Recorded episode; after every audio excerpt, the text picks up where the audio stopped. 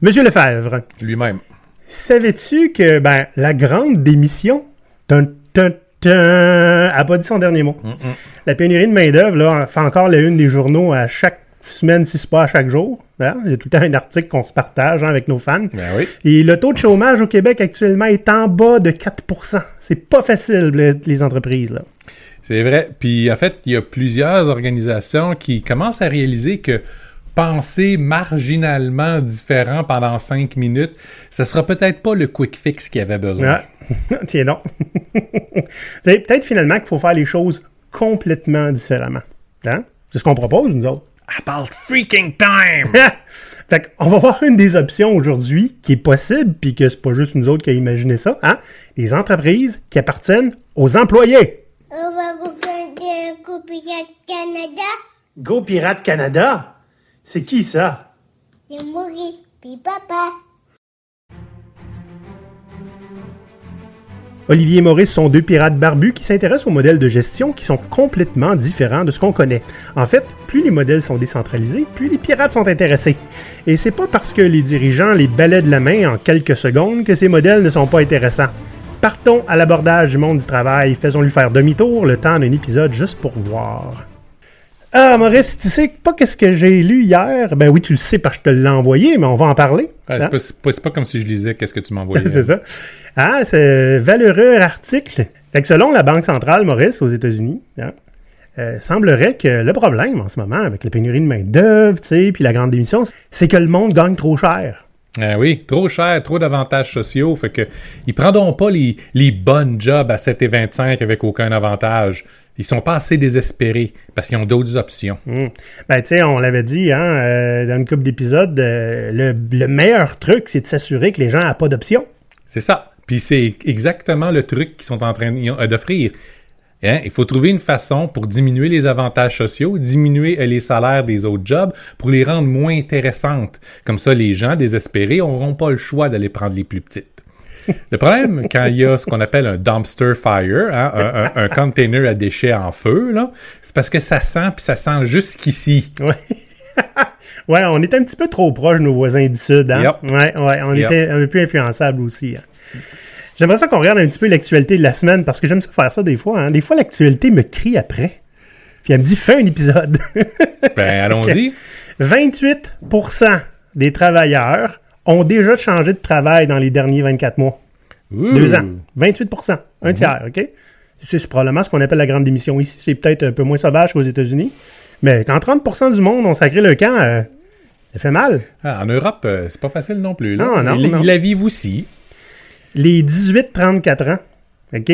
43% de cette génération cherche un autre emploi ou est ouvert à en avoir un autre. De l'autre côté, est-ce que c'est une grande surprise là? Hein? Je veux dire, on le disait, les milléniaux, ça n'arrête pas de changer de job tout le temps. Mm. Tandis que si on parle des baby boomers, hein, on parle de la différence ici entre mes parents et mes enfants, là, ouais. Qui en avaient une pour toute leur vie. Tu rentres à l'usine à 16 ans, puis tu restes là jusqu'à ta retraite. Et d'ailleurs, j'ai lu hier que en moyenne, aujourd'hui, au moment où on se parle, les milléniaux ont déjà eu plus d'emplois à leur CV que la majorité des baby boomers. OK? C'est ça. Il y a 42% des fonctionnaires québécois qui songent à changer d'emploi. 42%. Vous imaginez-vous ça, là, du jour au lendemain, là? On a une personne sur deux qui s'en va. Un petit peu moins qu'une personne sur deux. Il restera un quart de personne, là. Ça va bien aller? Hein? Et pourtant, fonctionnaire, c'est stable, bien payé, ouais. Tu te feras pas mettre dehors, puis pour beaucoup des fonctionnaires out there, c'est pas si pire que ça comme job. Et pourtant, ils se rendent compte que, hey, j'aime pas ça. Ben, c'est pas juste ça, hein, dans l'article que j'avais lu, c'était aussi beaucoup en lien avec la hausse du coût de la vie récente. Leur salaire ne suffit plus. Ah ben là, écoutez, hein, c'est vrai que dans les fonctionnaires, on va entre autres parler des professeurs qui sont ridiculement, honteusement mal payés. Hein. Mm-hmm. Je me rappelle, pas besoin d'avoir à m'en rappeler, ma petite fille est encore, au primaire, que ben, je me rappelle quand elle était à la maternelle où le professeur devait écrire sur ses papiers, il faudrait me renvoyer les trombones que je prends pour attacher ses feuilles parce que c'est moi qui les paye.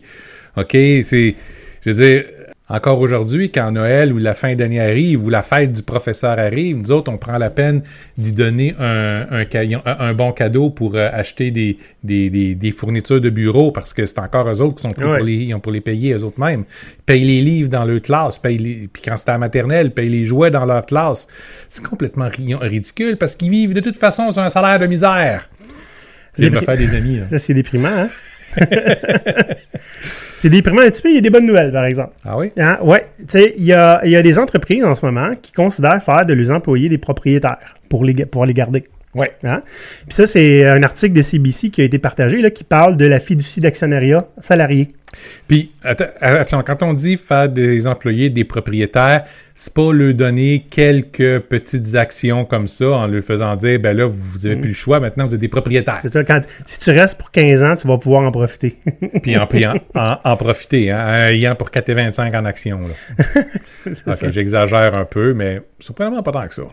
Donc, finalement, grosso modo, aujourd'hui, Maurice, on va voir, la source du problème, hein? C'est quoi le problème avec la dynamique propriétaire-employé en ce moment? Des fois, je l'appelle dominant-dominé. Avec raison. Ouais. Ça implique quoi avoir des employés qui sont propriétaires de ton entreprise? Hein? On va regarder des différents formats d'employés propriétaires. Puis, un petit concept très intéressant, si on veut se lancer là-dedans, qui s'appelle le slicing pie. Hein? Comment faire pour gérer équitablement une entreprise puis l'équité? Oui. Puis vraiment équité. Là. On parle pas nécessairement, on se part tout à part égale, parce qu'on sait dans la vraie vie que c'est pas souvent comme ça que ça arrive. Oui. Puis à la fin, 3 trucs. Hein? Si on veut participer à une entreprise en équité pour pas que ça se passe mal. Mais, petite pause. Maurice, on a fait du ménage dans notre compte Patreon, puis on a rafraîchi tous nos niveaux. Oui, notre but, c'était de vous offrir des services pour absolument tous les niveaux qu'on a. Ce sont le genre de choses qui nous ont été demandées. Pour 5$ par mois, vous nous payez un grog. Ça nous fait plaisir de boire du rhum à votre santé. Pour 10$ par mois, vous devenez un pirate. Donc, vous êtes membre de notre BNL et vous avez accès à la fois notre serveur Discord pour venir chatter live avec nous autres n'importe quand et un épisode spécial uniquement pour les patrons où on répond à vos questions. Pour 25$ par mois, en plus de tout ce qu'on vient de dire, vous avez droit à, une fois par mois, un mastermind où des pirates mettent leur cerveau ensemble pour résoudre des problèmes communs ou carrément créer du changement dans l'univers. Pour 50$ par mois, on ajoute une séance d'1 heure par mois dans laquelle vous allez pouvoir apporter vos problèmes puis on va les adresser en gros. Dans un nouveau palier, pour 200$ par mois, on vous fait 2 séances de coaching privé. Puis en ayant tous les autres avantages des paliers précédents. Le forfait pour les entreprises, 500$ par mois. On fait un lunch and learn par mois chez vous. Et en plus, on vous remercie textuellement dans notre version YouTube. Fait que Maurice, si on veut changer la manière que ça marche là, c'est parce qu'il y a un problème.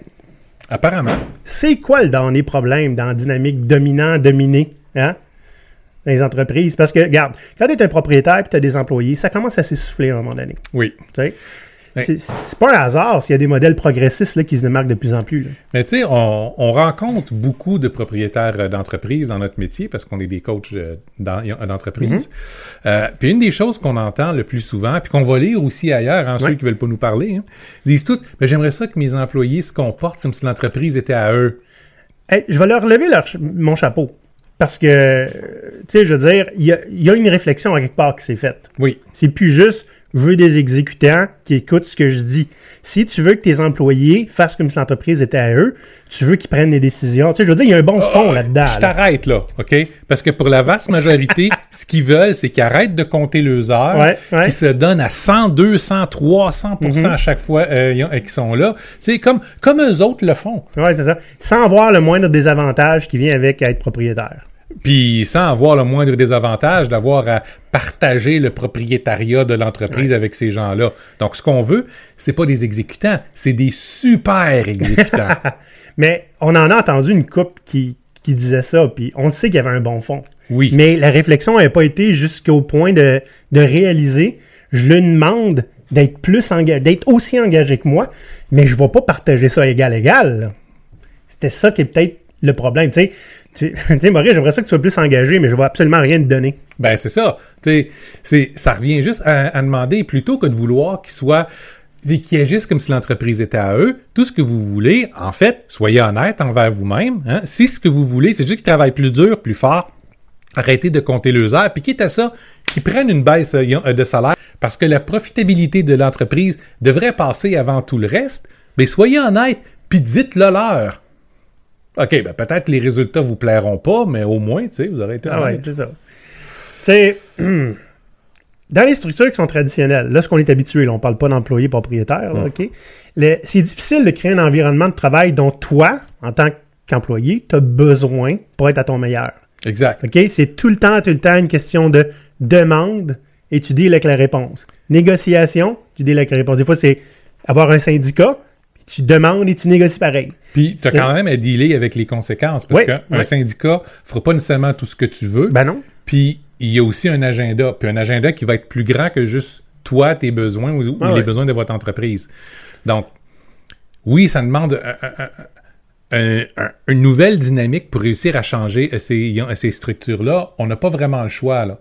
C'est ça. Sinon, ben, tout ce que vous pouvez faire en tant qu'employé, c'est demander puis espérer que quelqu'un écoute. Ouais. Puis, quel avantage ils ont à écouter? Bon, présentement, tout le monde s'en va. Fait que peut-être ça pourrait être un bon signe. Mais autrement, c'est la même façon... En fait, c'est le pendant de demander aux employés, on veut que vous soyez plus engagés puis vous travaillez plus, mais on ne vous donne rien en échange. Ouais. Fait que si tout ce que vous faites, c'est demander pour avoir des meilleures conditions, vous ne donnez rien en échange, ça va quand même être parler à des sourds. Donc, c'est pour ça que ça, c'est un conflit qui est irrésoluble. Okay? Ouais. Donc, il faut changer, essentiellement, il faut changer les règles. Il faut changer c'est quoi la dynamique, il faut changer c'est quoi la relation, puis là, on va réussir à passer au travers. J'aimerais ça qu'on parle du concept d'avoir skin in the game. Oui. Qu'est-ce que ça veut dire, ça? Hein? Ça veut dire, ben, littéralement, là, ta peau est en jeu. Oui, c'est ça. C'est pas nécessairement quelque chose qui est très épeurant. Non. Mais j'aimerais ça donner un exemple, OK? Tu sais, des fois, on parle à des gens qui sont super allumés, qui ont de la drive, puis on leur dit... Pourquoi tu ne te pars pas une business? Puis ils vont nous répondre, ben c'est parce que, tu sais, j'ai besoin d'une certaine stabilité, etc.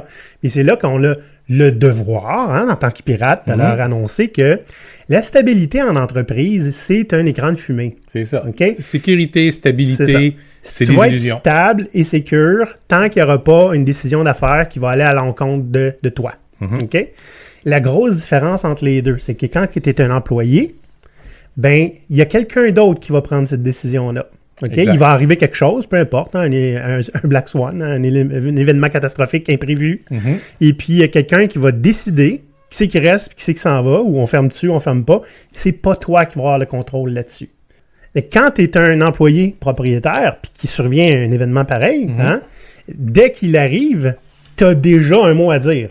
En fait, tu peux déjà influencer ce qui va se passer après parce que ben, tu es un propriétaire, tu prends la décision. Ben, normalement, en fait, si tu es un employé propriétaire, tu as fait partie de ces discussions-là. Puis cette décision-là, c'est quelque chose que vous, en groupe, vous avez décidé que ben on n'a pas le choix, c'est ça.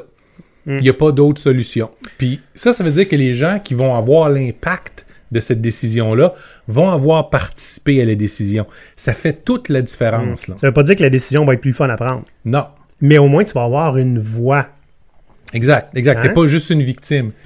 Et là, j'aimerais faire un lien ici entre, ben tu sais, regarde, tu as vu, entrepreneuriat traditionnel où tu as des employés, puis entreprise où tout le monde a une voix. Ben c'est un petit peu la différence qu'il y avait entre la marine militaire, hein, à l'époque des pirates, où ce que le capitaine était dû à bord, puis ben, les pirates où tu avais une voix, puis tu votais. Puis c'est l'équipage qui décidait. C'était pas la même game. Puis il y en a qui se trouvaient plus libres que d'autres. Oui. Puis ça veut pas dire que ça va être une partie de plaisir. Non. Avoir du skin in the game, ça veut dire que vous allez être pris, parce que souvent, tu sais, on préfère que ce genre de décision-là se fasse prendre par d'autres, parce que c'est difficile. C'est un casse-tête tout le temps. C'est un casse-tête. Stratégie. Puis... Ça demande des fois de faire des sacrifices. Mm-hmm. C'est pas toujours plaisant, mais avoir skin in the game, c'est ça que ça veut dire. Oui, tu vas avoir une partie des avantages, que tu vas avoir plus de contrôle, plus de pouvoir, puis tu vas toucher une partie des bénéfices.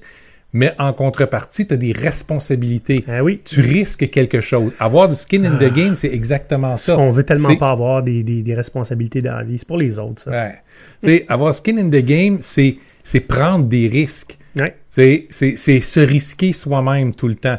Quand on se lance en affaires, en tant qu'entrepreneur, on est pleinement skin in the game parce que tu risques ta peau, ta tête, ton compte de banque, ta famille, tout. Quand tu le fais en groupe, souvent les risques sont plus répartis puis c'est moins pire. On va en parler tantôt. J'ai un exemple live de ça.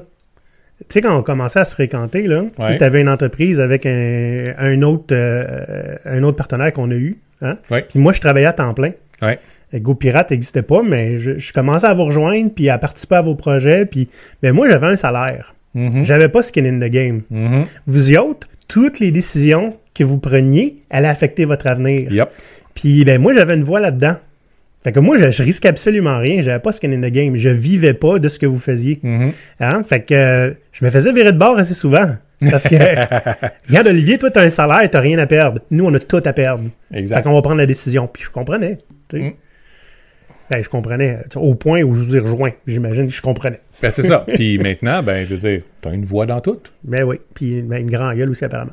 Qu'est-ce que tu veux? Tu sais, souvent, on se plaint que les employés ne sont pas engagés. C'est ça. C'est plus facile quand t'es skin in the game d'être engagé. Tu comprends-tu? Oui, absolument. Ton avenir en dépend. Fait que si t'es passif, ben, tu vas vivre avec les conséquences des décisions des autres, comme en entreprise aussi. La seule différence, c'est que t'as tout à perdre. Ouais. Quand tu es un employé, ben tu peux perdre ta job, mais à la limite, si quelqu'un s'en rend pas compte. Fait que c'est important qu'on répète une chose hyper importante ici, OK? Donc, avoir skin in the game, c'est consciemment et volontairement se mettre à risque, okay? On sait qu'on a un risque pour avoir une partie prenante dans les décisions puis dans les résultats. Ne pas vouloir faire ça pour rechercher la sécurité puis la stabilité, c'est essentiellement laisser à quelqu'un d'autre tout ce pouvoir-là. C'est-à-dire que le risque que vous ne prenez pas, vous le prenez quand même, en fait. C'est ça. C'est juste que vous n'avez aucune voix dedans. Aucune.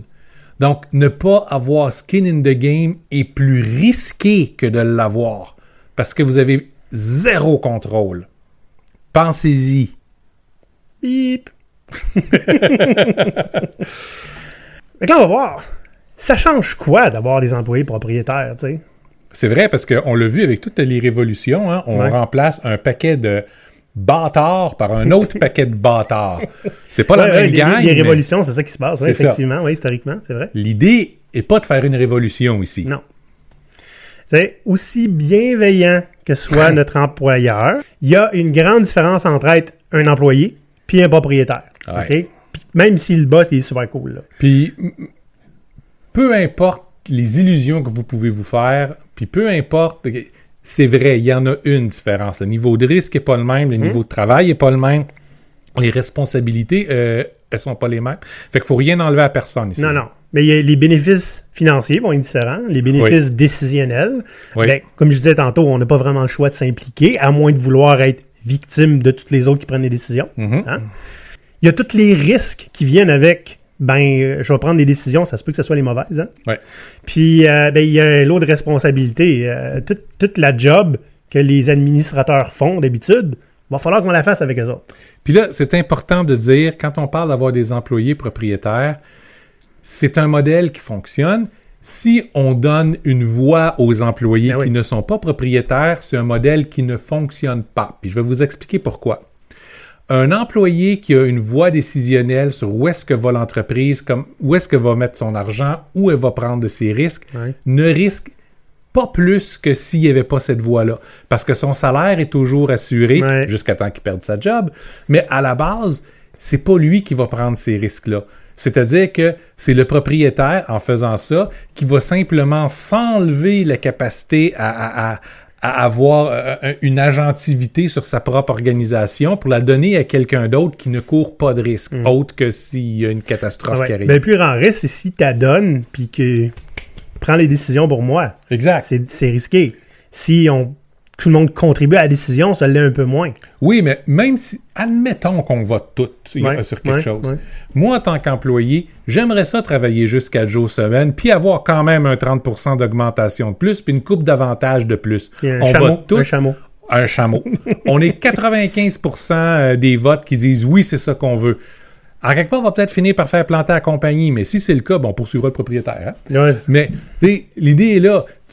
À partir du moment où tout ce que tu fais, c'est changer la balance de pouvoir sans changer la balance de responsabilité, ben on règle pas le problème, on crée un autre problème. Fait que c'est important pour tous les propriétaires qui nous écoutent ici, qui ont la bonne volonté et qui voudraient donner plus de pouvoir à leurs employés. Oui, mais L'idée n'est pas de leur donner des pouvoirs sur l'ensemble de l'organisation puis où est-ce qu'elle s'en va, parce que ça reste votre champ d'action. Si vous voulez qu'ils en aient, faites-en des propriétaires qui risquent avec vous. Puis s'ils risquent avec vous, là, ils méritent leur droit. Okay? On pourrait faire un lien avec les équipes autogérées qu'on a déjà parlé par le passé. Absolument. Quand tu es une équipe autogérée, que tu t'occupes d'un produit, ouais. Généralement, tout ce qui a besoin d'être fait pour le produit, c'est quelqu'un qui est dans l'équipe qui peut le faire. Ouais. Okay?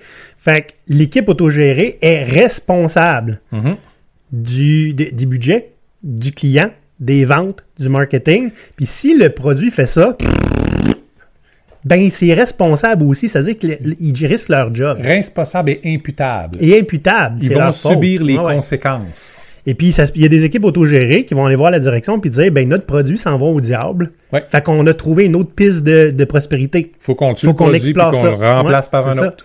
Puis, tu peux pas juste attendre que la compagnie... En fait, tu peux attendre que la compagnie décide de tuer le produit, mais c'est parce que ça se peut qu'elle tue l'équipe aussi. C'est ça. Okay?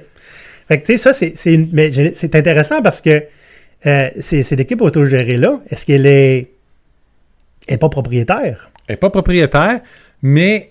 Elle a son futur en main, par exemple. C'est ça. Elle a beaucoup d'avantages, donc le contrôle sur qu'est-ce qu'elles font. Souvent, ils vont déterminer leurs propres conditions de travail. Des fois, pour certaines, ils vont pouvoir argumenter pour les augmentations de salaire en montrant la profitabilité de leur produit. Des fois, ils vont avoir une cote sur les profits, oui. Mais en même temps, ils prennent une part des risques. Oui, c'est vrai. On a déjà une piste de solution. Fait que c'est comme à mi-chemin, dans le fond, entre les entreprises traditionnelles puis celles qui ont des employés propriétaires un petit peu. L'autogestion est comme peut-être un premier pas. C'est un premier pas, au moins, c'est un bon test. Ouais. On voit si on peut avoir les bons partenaires. Parce que ça, c'est important aussi. Hein? Si un propriétaire décide comme ça, avec zéro expérience, formation ou quoi que ce soit, tant pour lui que pour les employés, de faire de ses employés des propriétaires, ben ça risque de finir en désastre. Hein? Ouais, ce sont des choses qui s'apprennent. Si vous êtes un entrepreneur, rappelez-vous de votre première entreprise. Comment ça a commencé? Puis comment elle a mal fini? Pour la plupart, c'est ça qui arrive. Ouais, là. À moins d'être très chanceux. Là. Donc, multipliez ça par le nombre d'employés qui deviennent soudainement propriétaires. Okay? Fait que c'est bon de faire une coupe de tests comme ça. Une petite expérience. De lui permettre d'apprendre. Puis souvent aussi, ça va être bon de les encadrer correctement. Puis on ne dit pas ça pour vendre nos services. Mais trouvez-vous quelqu'un pour vous aider, OK? Ouais. Puis évidemment, ben tu sais, tantôt, j'avais parlé de tous les désavantages, la dynamique dominant-dominée. Ben là, tout d'un coup, ça, ben, je ne dirais pas que ça disparaît complètement, mais ça me nuise vraiment beaucoup, là. Ouais. Parce que là, quand tu es copropriétaire d'une entreprise, tu as une influence directe sur l'environnement de travail dont tu as besoin pour être à ton meilleur, puis que les autres ont besoin aussi. Le paradigme où on faisait juste demander, se croiser les doigts, espérer, hein, puis des fois jouer de la politique par courriel pour avoir ce qu'on voulait, ben ça disparaît parce que tu es carrément dans la prise de décision. Ça se peut que tu n'aies pas ce que tu veux. Tu peux être minoritaire dans la prise de décision. Absolument. Hein, les gens sont contre ton idée, mais au moins tu peux toujours en débattre de manière égale. Pas comme dominer. Exact. Ça, c'est important. Il y a une chose, dernier point aussi, qui est important quand tu es un propriétaire, copropriétaire d'une entreprise, puis tu es un employé. Tu sais, à un moment donné, Maurice me dit, quand j'étais encore salarié, là, Olivier, là, tu as trouvé une maudite bonne compagnie, là, tu es là, en haut, là, OK? De toutes les autres affaires que tu as travaillées, là, tu es au top, là, puis tu es quand même un employé. Tu sais, l'entreprise idéale pour toi, la prochaine étape, probablement, il va falloir que tu la crées. Ah, et que j'étais sage. Hein, au Pirates, c'est ça. Dans l'introduction, j'avais parlé qu'il y avait un article de CBC qui mentionnait les employés propriétaires puis que ça allait créer un changement de paradigme éventuellement. Oui. Et dans l'article, il mentionne qu'il y a un programme gouvernemental au Canada pour ça, pour faciliter ça. Oui, la fiducie d'actionnariat salarié. C'est relativement peu connu ici au Canada parce que ça commence à s'implémenter, mais ça existe déjà ailleurs, notamment en Europe. C'est une structure légale qui va permettre aux employés de devenir des actionnaires sans payer directement leurs parts. Directement, ça veut dire qu'ils n'ont pas besoin de sortir ça tout de suite de leur poche puis acheter les parts. Exact. Ça se fait progressivement. Donc, les parts sont détenues dans une fiducie, puis les propriétaires sont payés grâce au profit de l'entreprise. Okay. Fait que plus il y a profit, plus tu as des actions. Ben, en fait, plus il y a profit, puis plus les anciens propriétaires sont repayés rapidement, ce qui permet aux employés pouvoir racheter plus d'actions rapidement. Puis ça, ben, ça s'accumule avec le temps, là, j'imagine. Hein? Plus tu restes longtemps, plus c'est profitable en tant qu'employé. Donc, pour mettre en valeur le programme de fiducie d'actionnariat salarié, le gouvernement fédéral est en train de revoir la loi sur l'impôt sur le revenu dans son budget 2022 pour encourager ça à plus grande échelle. C'est-à-dire, on a eu quelques exemples où c'est arrivé. Maintenant, ils voudraient que ça devienne de plus en plus courant. Ouais, mainstream, là. C'est ça. Ouais. Peut-être pas le nouveau standard, mais si c'est possible, tant mieux. Ouais. Puis ce qui m'a frappé dans l'article, c'est que l'auteur voyait ça comme un possible changement de paradigme. Ça va brasser les choses. Oui. Et à partir de ce moment-là, le but de faire des affaires n'est pas de concentrer le maximum de valeur dans le moins de mains possible, mais c'est que le maximum de la valeur qui va être produite va pouvoir aider à soutenir ceux qui la produisent. Mm-hmm. Hein? Rappelons-nous les grands cris communistes au 19e siècle, pas ceux du 20e siècle, on retourne au 19e siècle. Seize the means of production. Exact. Ben c'est ça, mais faites de façon, parce que bon, le communiste à l'époque avait un problème révolutionnaire, hein? C'était on va violemment saisir les moyens de production, puis on va être les nouveaux boss. Avec ça, c'est pas une question de violence, c'est une question réfléchie de comment on peut le faire pour que ça fonctionne. Donc, c'est l'avantage de plus qu'une centaine d'années de réflexion sur un vieux principe qui... Puis un vieux problème. Puis un vieux problème qui nous amène avec des solutions modernes qui fonctionnent. Mm. C'est pas un concept nouveau des propriétaires qui sont à part égale. Absolument pas. Les coopératives existent depuis... L'historien, tu vas me dire ça? Depuis à peu près le 18e siècle. Vous savez, pour les professionnels qui veulent se donner une structure commune, c'est courant. Oui. Puis... on s'entend, les coopératives de travailleurs, ce sont essentiellement des travailleurs qui se mettent ensemble, partent une coopérative dans le but de partager les risques et puis les bénéfices. On voit ça souvent, notamment avec des professionnels, des coachs comme nous autres, par exemple, ou des autres comme ça, qui veulent avoir une structure commune puis rester encore un peu indépendants. Ça, c'est un beau modèle là, pour travailler ensemble. On voit ça beaucoup chez les fermiers.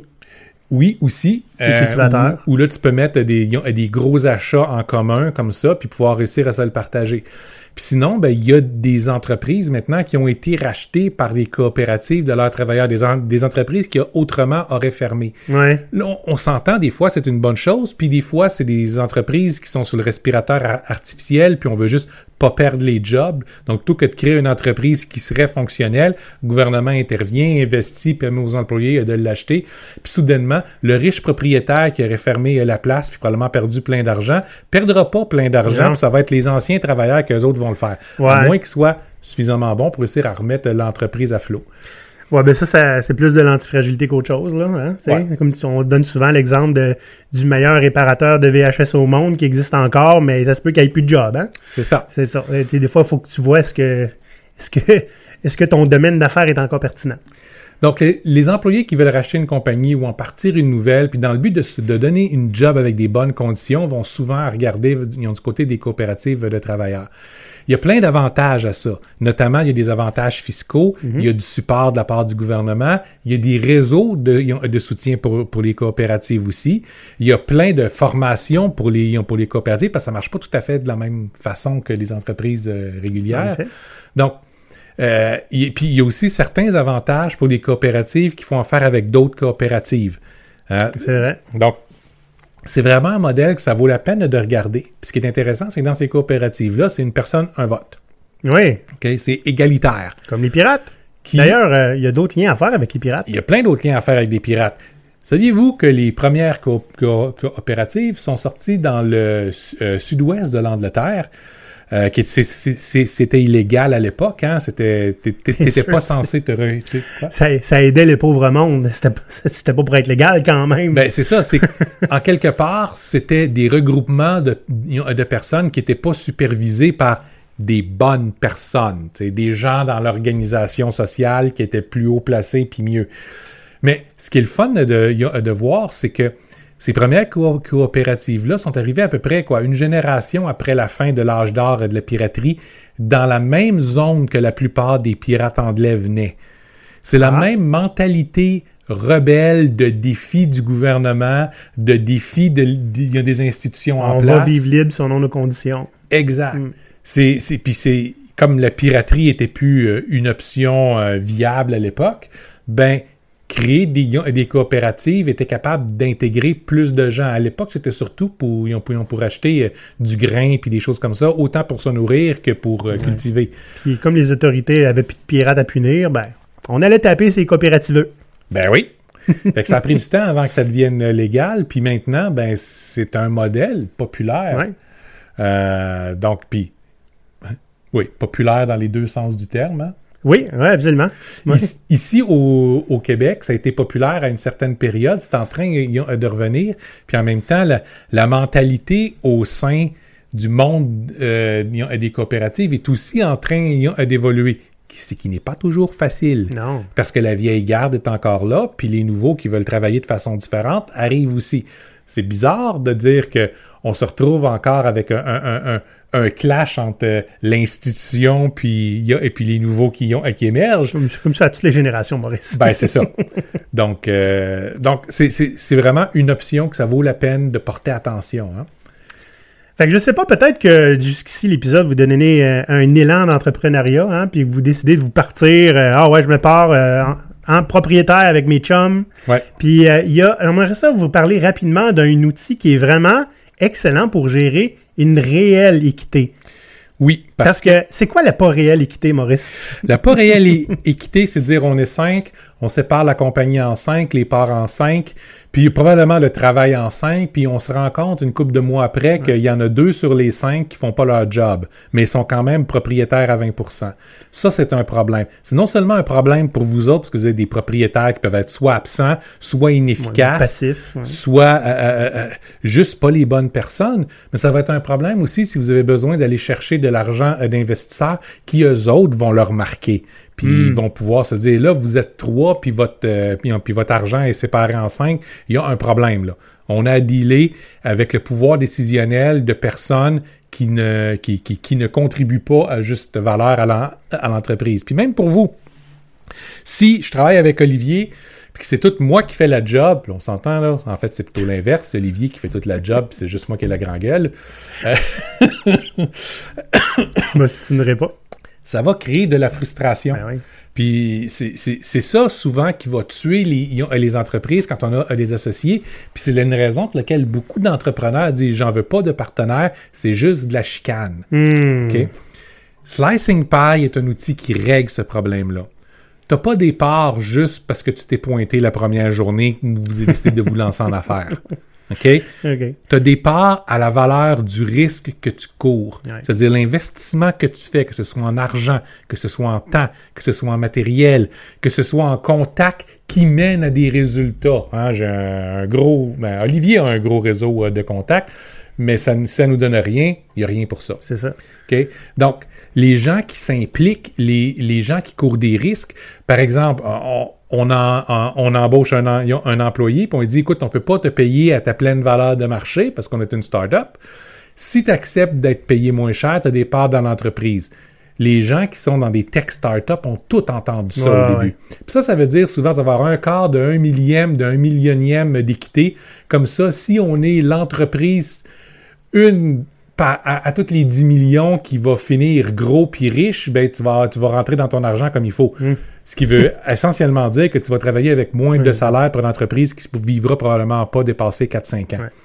Okay? Avec le slicing pie, ça veut dire que si tu décides de prendre ce pécote-là, okay, d'être payé moins cher, ben la différence, tu vas l'avoir compensée en part. Ouais. Rapidement, pour ceux qui voudraient s'informer davantage, okay, c'est un livre au départ, hein? Slicing Pie par Mike Moyer, M-O-Y-E-R. Oui, M-O-Y-E-R. Vous pouvez aller voir sur son site internet slicingpie.com. Puis, il y a des vidéos qui vont expliquer les principes. Ouais. Les livres sont super intéressants. Mais c'est, tu sais, pour le layman, là, hein, pour quelqu'un qui comprend pas, moi, je trouve ça d'une simplicité, surtout avec l'imagerie de la tarte. Ouais. Parce que c'est ça. Tu sais, c'est que, oui, bien sûr, il y en a qui c'est des investisseurs avec de l'argent. Oui. Hein? Ils arrivent, puis ils mettent de l'argent là-dedans, puis, ben, on s'agenouille bien bas, puis c'est eux autres qui contribuent à partir la patente, hein, puis on imagine qu'on leur doit tout. Ouais. Mais c'est parce que nous autres, on fait 90 heures par semaine à côté.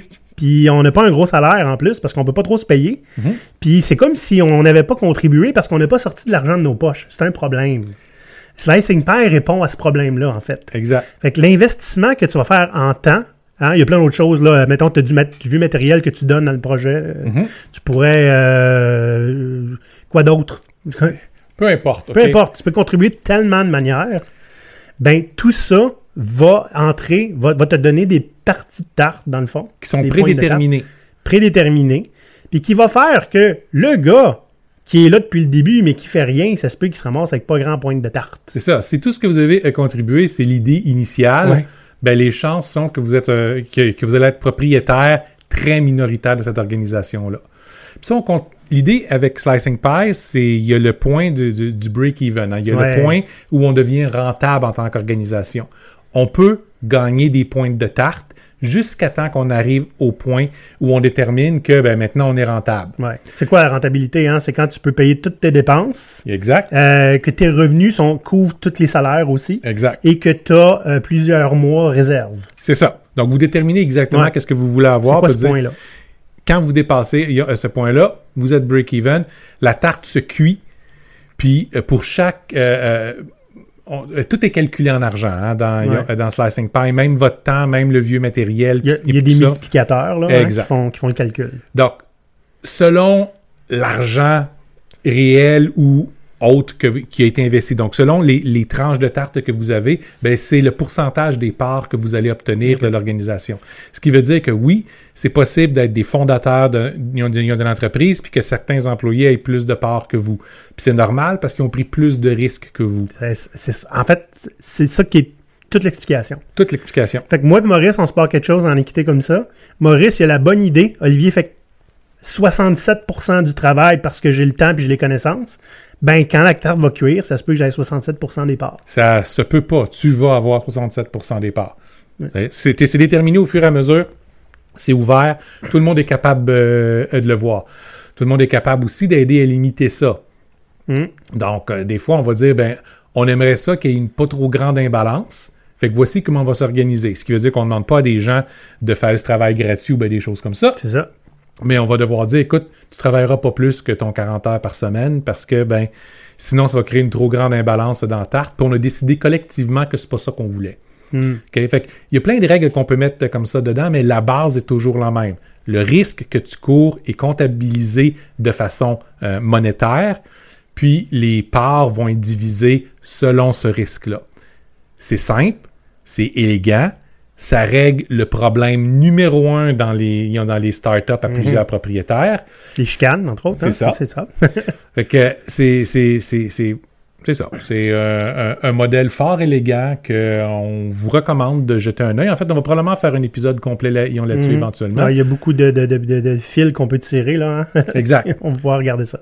Ouais, on peut peut-être même en profiter pour avoir une petite jasette avec Mike Moyer. Peut-être. Peut-être. Parle-tu français, lui? Vous nous direz si ça vous tente. Non, il ne parle pas français. Bon, ben, on est rendu, Maurice, aux typiques et nos habituels trois trucs. Hein? Comment est-ce qu'on fait pour gérer ça, une entreprise où les employés sont aussi propriétaires? Parce qu'il y a des conditions de succès qu'il faut avoir. Oui, OK. C'est pas juste parce qu'on est une gang qui veut à peu près la même chose, vaguement, comme ça, ou ça donne qu'on était déjà employé dans une entreprise, puis maintenant on devient propriétaire, ça veut dire que ça va marcher. Okay? Ça demande, il y a certaines conditions qui vont faire que vous allez avoir un succès ou un échec absolument terrible. Le premier des trucs, c'est assurez-vous que vous partagez, que vous avez un alignement de valeurs qui est fort, que vous partagez certaines valeurs similaires, puis que l'entreprise est basée sur ces valeurs-là. Si ce n'est pas le cas, vous allez avoir un problème. On parle d'expérience. Oui, on parle d'expérience ici. Ouais. Ben oui, on a déjà eu un partenaire, on en parlait tantôt, hein, que ben lui, nous, on voulait changer le monde. Lui, il n'était pas là partout. Il était là pour l'argent. C'est ça. C'est compréhensible, je comprends. Il faut manger. Mais comme cet alignement-là était vraiment manquant, ben tout le temps qu'on passait à changer le monde, on n'était pas en train de rapporter des sous. Ça crée des tensions. Ça crée des tensions, puis c'est pour ça qu'on est toi puis moi à cette heure tout seul. C'est ça.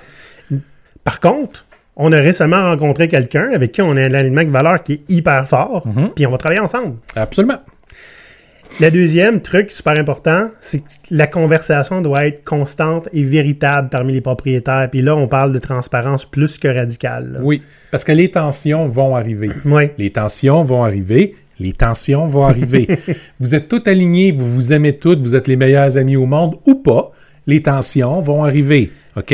C'est la chose qui est la plus commune et ultime à toutes les entreprises. Puis croyez-moi, j'ai des entreprises depuis que j'ai 9 ans. OK? L'idée, c'est pas d'éviter les tensions. Non. L'idée, c'est de pouvoir avoir les discussions le plus tôt possible pour que la tension ne devienne pas un moton de frustration tellement intense que c'est sûr que ça va casser. T'sais, les gens qui se tiennent avec Olivier puis moi, quand on parle d'affaires, remarquent toutes la même chose. On n'a pas de dernier filtre. Pas de bullshit. Pas de bullshit. Puis ça fait qu'à cause de ces conversations-là tout le temps, c'est quand la dernière fois qu'on s'est chicané. C'est ça. Alors, c'est pas sûr qu'on s'est déjà chicané. On a déjà été vachement pas d'accord. Oui. Puis la discussion est finie là, puis on n'a rien fait par rapport au sujet de toute façon. C'est ça. Mais l'idée est là. Parce qu'on parle tout le temps, qu'on est en conversation tout le temps, la plupart des idées, des décisions, des choses comme ça, des choses qui pourraient mener à des tensions sont discutées tôt, puis on reste avec assez d'humilité pour dire « OK, ben mon idée est probablement pas parfaite, puis on la fait évoluer ensemble, on la co-crée ensemble, puis voilà, ça vient de régler là, le problème. » C'est ça que vous devez faire. Des fois, là, il faut juste apprendre à se connaître soi-même très bien. Tu sais, par exemple, moi, chez... tu sais, notre autre partenaire, il nous parlait pas beaucoup. En fait, quand il y avait un problème, là, en fait, s'il était silencieux, on savait qu'il y avait un problème, mais c'était impossible d'y faire dire quoi que ce soit. Puis moi, tu vois, moi, je me connais assez bien. Je vais réfléchir un week-end, lundi matin, Maurice, on fait ça un zoom, puis je vais y déballer. Whatever. Exact. Avant que ça devienne grave. Exact. J'ai déjà dit à Maurice, là, je suis en train de me demander, je devrais pas prendre une job. Tu sais, c'est pas ça que je veux, mais faut qu'on en parle. C'est des discussions qu'on avait à avoir parce que ce que Olivier savait pas, c'est que j'avais la même réflexion. C'est ça. Fait que, tu sais, c'est important de pouvoir en parler, puis après ça, de pouvoir prendre des décisions ensemble. C'est ça que vous devez faire. Donc, cachez pas les choses, que ce soit personnel ou pas. Assurez-vous d'être des livres ouverts les uns pour les autres. Discutez, puis bâtissez vos solutions ensemble. C'est pas à propos de vous, c'est à propos de la collectivité. Exact. Le dernier truc, il est facile à dire, là. Ouais. Faites-le pas pour l'argent. Mais tu sais, quand on se lance en entreprise... Faites-le pas juste pour l'argent. Oui. Quand on se lance en entreprise, tu sais, c'est parce que souvent, il faut manger. À moins qu'on soit indépendant de fortune puis que c'est du passe-temps. Là. C'est vrai. Puis, il faut toujours se garder l'œil sur l'argent. C'est une des choses qu'on voit beaucoup avec les gens qui écrivent sur l'entrepreneuriat aujourd'hui ou bien sur les affaires. C'est à propos du bonheur, de la liberté, de « Hey, bullshit, maintenant, si ton entreprise ne fait pas d'argent, là... » Il n'y en aura pas de bonheur, puis de liberté, puis d'autonomie. Il y a toujours un peu de bullshit. Il y a toujours un peu de bullshit. Mais c'est ça, l'argent est important, mais ça ne doit pas être la seule chose. Ouais. Si c'est la seule chose, ce que vous créez, c'est une usine à extraction de valeur. Donc, tout et tout le monde sont des ressources dans lesquelles extraire. Vous êtes en train de créer le genre d'entreprise qu'on se bat pour détruire. Tu vois, Maurice, c'est pour ça que j'aime pas qu'on parle de personnes, qu'on dit ressources. Parce qu'une ressource, c'est quelque chose que tu exploites. Ben oui. Le monde te demande pourquoi tu capotes, c'est juste un mot. Ben c'est ça, qu'est-ce qu'il veut dire le mot? C'est fort. Words create worlds. Si t'es une ressource, on est là pour extraire la valeur de toi et t'exploiter. Exact. Fin de la parenthèse. Donc c'est ça. Trouvez-vous des raisons pour vouloir travailler ensemble. Puis ça, c'est l'idée. C'est pas juste parce que c'est ma job. Des jobs, tu peux en avoir d'autres ailleurs. Tu peux fonder des entreprises avec d'autres personnes. Pourquoi tu veux travailler avec ces gens-là? Avez-vous une mission commune? OK? Reprendre l'entreprise qui vous a employé pendant 30 ans parce que le propriétaire trouve que c'est plus rentable puis il vous donne l'opportunité de pouvoir la racheter. Demandez-vous, est-ce que ça vaut la peine? Ouais. OK? Donc, demandez-vous qu'est-ce que vous voulez accomplir avec, qu'est-ce que vous voulez faire avec. Des fois, ce sont les bonnes personnes, c'est juste pas le bon milieu, c'est pas la bonne entreprise. Des fois, ne pas racheter cette entreprise-là puis en partir une autre à la gang va être la meilleure option. Fait que regardez ça. Pourquoi vous voulez travailler ensemble? Pourquoi vous voulez entreprendre ensemble? Oui, oui. Si vous arrivez à répondre à ça, vous êtes en bateau. Maurice, puis moi, je veux dire, si on avait fait une compagnie par projet qu'on a fait, on aurait eu à peu près une vingtaine. Ah, au moins. Comprends-tu? Puis notre mission a toujours été la même, presque toujours. Hein? Ouais. C'est tout le temps avoir un impact sur le monde du travail, les gens qui vivent leur donner plus en fait, enlever leur chaîne, tu sais, qu'ils puissent contrôler leur vie. Tout le temps le monde du travail, puis moi, j'en parle à peu près plus. Non, c'est vrai. Le monde du travail, c'est juste un des aspects. On veut, parce que tant qu'à moi, je veux libérer les gens. Je veux leur donner la gentilité qu'ils ont droit d'avoir, puis les préparer pour l'avenir. Parce que moi, la seule place que j'ai été restreint dans tout ça, c'était dans le monde du travail. Fait que c'est sûr que c'est mon terrain de jeu. Mais puis il y a quelques petites exceptions, là, où on veut juste avoir du fun. Hein? Oui. Puis ça aurait pu être d'autres entreprises à côté. En fait, il y en a une autre entreprise à côté. Ouais. Donc, mais notre mission n'a jamais changé, malgré tous les projets qu'on a eus. Puis ça, c'est pour ça qu'on travaille ensemble. On ne fait pas juste pour l'argent. On essaye de faire de l'argent avec. Oui. Hein? Oui. Bon, hey, c'est enrichissant, ça. Absolument. Moi, j'ai appris pas mal en montant le podcast. Hein? Mm-hmm. Vous autres, si mettons que vous proposeriez à votre patron, hey, on pourrait devenir des employés propriétaires, comment ça se passerait pour le fun? Puis je sais qu'il y en a d'entre vous qui le sont, employés propriétaires. Ouais. Puis il y en a qui travaillent dans les entreprises qui songent à le faire. J'aimerais ça, avoir votre feedback. Hein, si vous avez des histoires à raconter, laissez-nous un commentaire. Ouais. Si vous nous regardez que sur YouTube, laissez les commentaires sur YouTube. Ça fait bien du bien pour que les épisodes soient visibles. Puis pendant que vous êtes là, faites like puis suivez le channel. C'est ça. Puis si vous nous écoutez par audio, écrivez-nous sur LinkedIn, envoyez-nous un courriel. Ça va nous faire un plaisir de vous lire. Là-dessus, mes chers pirates, on va se voir la semaine prochaine avec un sujet qui ne sera pas exactement piqué des verres. On va parler de dystopie. Si vous voulez, pour tous ceux d'entre vous qui aiment quand je me choque après quelque chose, ça va en être un peu. À la semaine prochaine. Bye bye. À l'abordage! À l'abordage!